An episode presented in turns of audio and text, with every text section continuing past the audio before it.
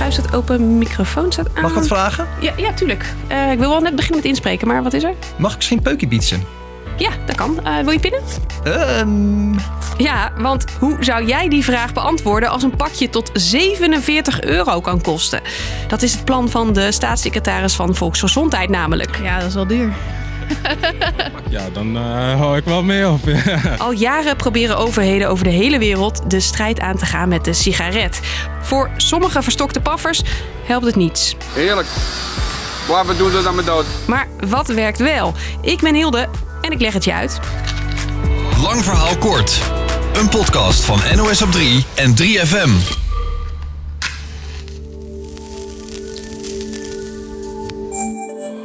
Eerst mee eens. Waarom willen die overheden dat roken aanpakken? Hoe slecht is roken voor je?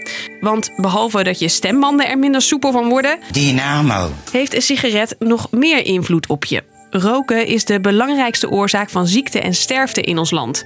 Het vergroot de kans op, komt-ie, kanker, hart- en vaatziekten, longziekten, ontstekingen in de mond, gewrichten en longen, ernstige risico's bij zwangerschap voor zowel kind als moeder, verslechtering van het immuunsysteem, verminderde vruchtbaarheid bij mannen en vrouwen en diabetes.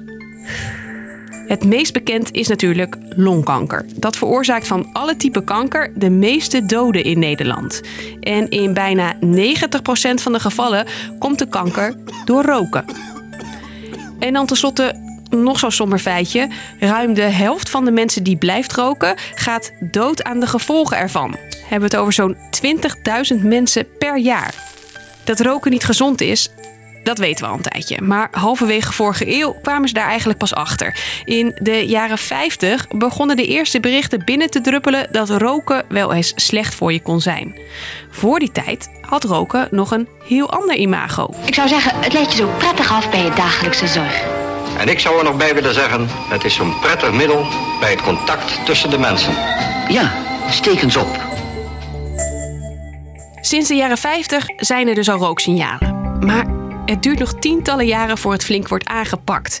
In de jaren 70 worden wel hele verregaande plannen gemaakt. Maar je kon nog overal over de longen in de jaren erna. Pas in 1990 wordt een klein deel van die plannen uitgevoerd.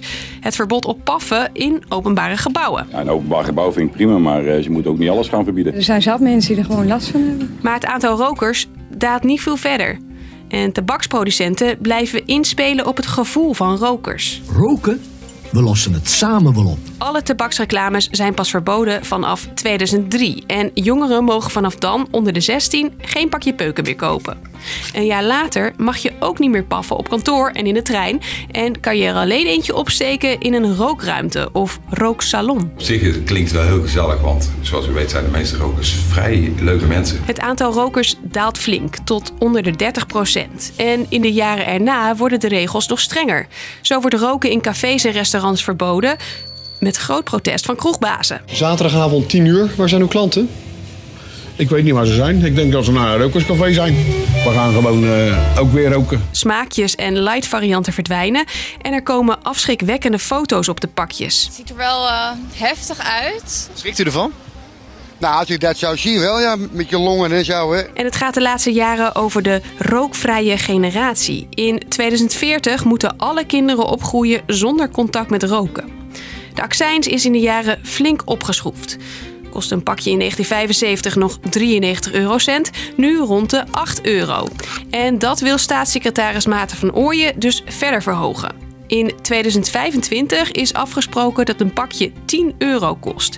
Daarna moet er elk jaar 2 euro bovenop, vertelt verslaggever Wilco Boom. Dat blijkt ook uit allerlei nationale en internationale onderzoeken dat prijsverhogingen eigenlijk het enige zijn dat echt gaat helpen. Forse prijsverhogingen. Al zit niet heel Den Haag op het plan te wachten. De VVD en oppositiepartij de PVV vinden dat een individuele verantwoordelijkheid van mensen of ze dat wel of niet doen. En sommige mensen vinden dat de overheid zich er ook niet mee moet bemoeien. Nu rookt nog 1 op de 5 volwassenen.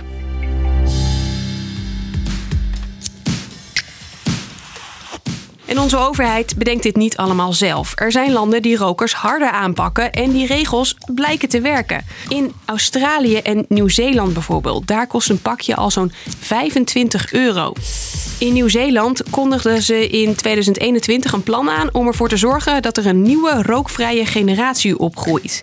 Er komt een verbod op sigaretten voor iedereen die 14 jaar of jonger is. Because the truth is, there is no safe age to start smoking. Dat sigarettenverbod geldt er dus de rest van hun leven. En de mensen die er nu al roken, die moeten dus flink betalen. Rook je er een pakje per dag, dan ben je, even kijken, 25 keer 365, ruim 9000 euro kwijt per jaar. Zover zijn we nog niet in Nederland. Het plan van Ooyen is nog niet besproken in de ministerraad. Dus, lang verhaal kort. Roken was lange tijd heel normaal en lang was ook niet bekend hoe slecht het voor je is.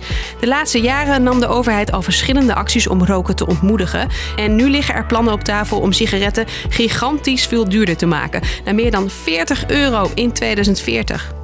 Goed, wij drukken hem uit. Zo. We hopen dat je er wat van opgestoken hebt. Tot morgen.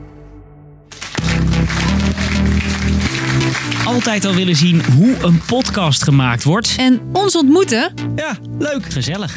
Kom naar het NPO Podcast Event op 26 juni in Utrecht. Dan kan je praten met makers van allerlei NPO podcasts. Echt superleuk. Er zijn live podcastopnames. Superleuk om, uh, om het een keer live mee te maken. En wij doen een superleuke nieuwsquiz. Wij geven een paar gratis kaarten weg. Mail ons waarom jij daarbij zou moeten zijn. lvk.nos.nl Lang verhaal kort. Lekker en naar Utrecht komen. Tot dan. Doei doei. Doei doei.